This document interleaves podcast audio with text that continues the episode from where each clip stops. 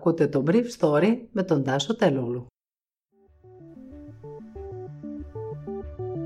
Καλημέρα σας.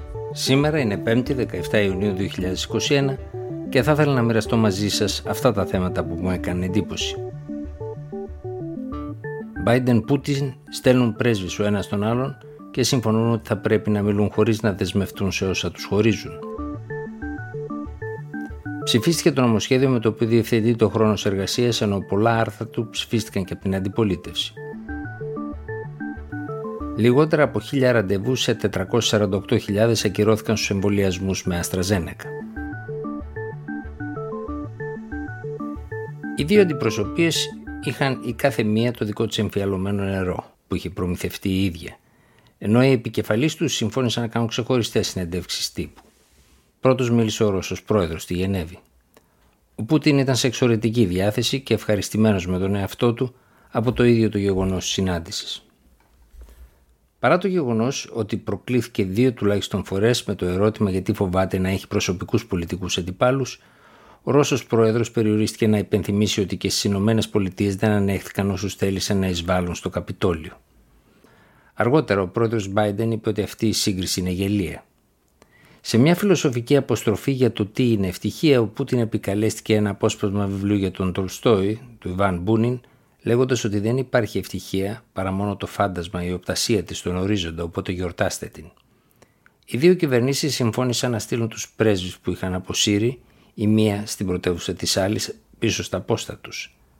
Αντίθετα, στο θέμα της Ουκρανίας φαίνεται ότι απέχουν τόσο πολύ όσο ποτέ με τον Πούτιν να λέει ότι δεν είναι η Μόσχα που στέλνει στρατιωτικό εξοπλισμό στην περιοχή του Ντομπάς, συγκεντρώσαμε στρατιωτικό υλικό στη δική μας πλευρά των συνόρων, διευκρίνησε, σε αντίθεση με τις Ηνωμένες Πολιτείες που εξοπλίζουν την Ουκρανία, όπως είπε. Η Αμερικανική πλευρά υποστήριξε ότι ο Πούτιν συγκεντρώνει αυτές τις δυνάμεις στο Ουκρανικό έδαφος. Οι Ρώσοι πάντως πέτυχαν μια σημαντική επιτυχία καθώς ο πρόεδρος Biden αποφάσισε πλέον προκειμένου να μην έχει απέναντί του τη γερμανική κυβέρνηση και καθώς ο αγωγός Nord Stream βρίσκεται στο τελείωμα της κατασκευής του, να εγκαταλείψει τα αμερικανικά τιμωρητικά μέτρα για τον αγωγό αυτό παρά το γεγονός ότι μία σειρά συνεργατών του υποστήριζαν πως τα μέτρα των κυρώσεων θα έπρεπε να ενταθούν. Αξίζει να σημειωθεί ότι στις συνομιλίες της Γενέβης από τη ρωσική πλευρά συμμετείχε ο αρχηγός του Γενικού Επιτελείου Στρατού, Γκεράσιμοφ και ο ειδικός απεσταλμένος του Πούτιν στη Συρία, Αλεξάνδρ Λαβρέντιεφ. Ο πρόεδρος Biden από την πλευρά του είπε ότι τα ανθρώπινα δικαιώματα θα βρίσκονται πάντα στο τραπέζι των διαπραγματεύσεων. Δεν αφορά μόνο τη Ρωσία όταν παραβιάζει ανθρώπινα δικαιώματα. Αφορά το ποιοι είμαστε εμείς. Εξήγησε στον πρόεδρο Πούτιν ότι οι συνέπειες ενός θανάτου του Αλεξάνδρ Ναβάλνι στη φυλακή θα είναι καταστροφικές.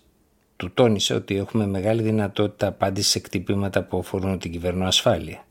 Θα απαντήσουμε, το γνωρίζει κατέληξε ο Αμερικανός πρόεδρος. Ο πρόεδρος Biden ανεπλάκησε μια συζήτηση με δημοσιογράφο του CNN που το ρώτησε από ποια στοιχεία αντλεί την αισιοδοξία του για την αλλαγή της στάσης του Ρώσου Προέδρου. Ο Biden, ερχόμενος πίσω στο μικρόφωνο της συνέντευξης τύπου ενώ είχε αποχωρήσει, είπε ότι δεν έχει καμιά τέτοια αισιοδοξία. Δεν αντιλαμβανόμαστε ότι σήμερα οι ίδιες οι εργασιακές σχέσεις έχουν αλλάξει όχι επειδή εμείς το επιθυμούμε, αλλά επειδή έτσι προέκυψε από την οργάνωση της εργασίας, από τον τρόπο με τον οποίο οι νέοι μας δουλεύουν, πολλοί από έναν υπολογιστή από οποιοδήποτε σημείο του κόσμου ενδεχομένως, είπε χθες στη δευτερολογία του Πρωθυπουργός Κυριάκος Μητσοτάκης κατά την αντιπαράθεσή του με τον αρχηγό του ΣΥΡΙΖΑ Λέξη Τσίπρα στη Βουλή. Η λεγόμενη gig economy, συνέχισε ο κ. Μητσοτάκης, είναι μια πραγματικότητα. Δεν μπορούμε εμείς αυτή τη στιγμή να την αμφισβητήσουμε.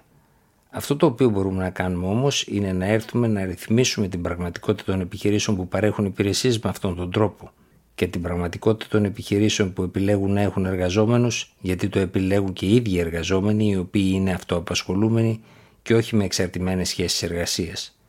Αυτό προσπαθούμε να κάνουμε. Για όλα αυτά δεν είπατε κουβέντα, είπε απευθυνόμενος στον Αλέξη Τσίπρα.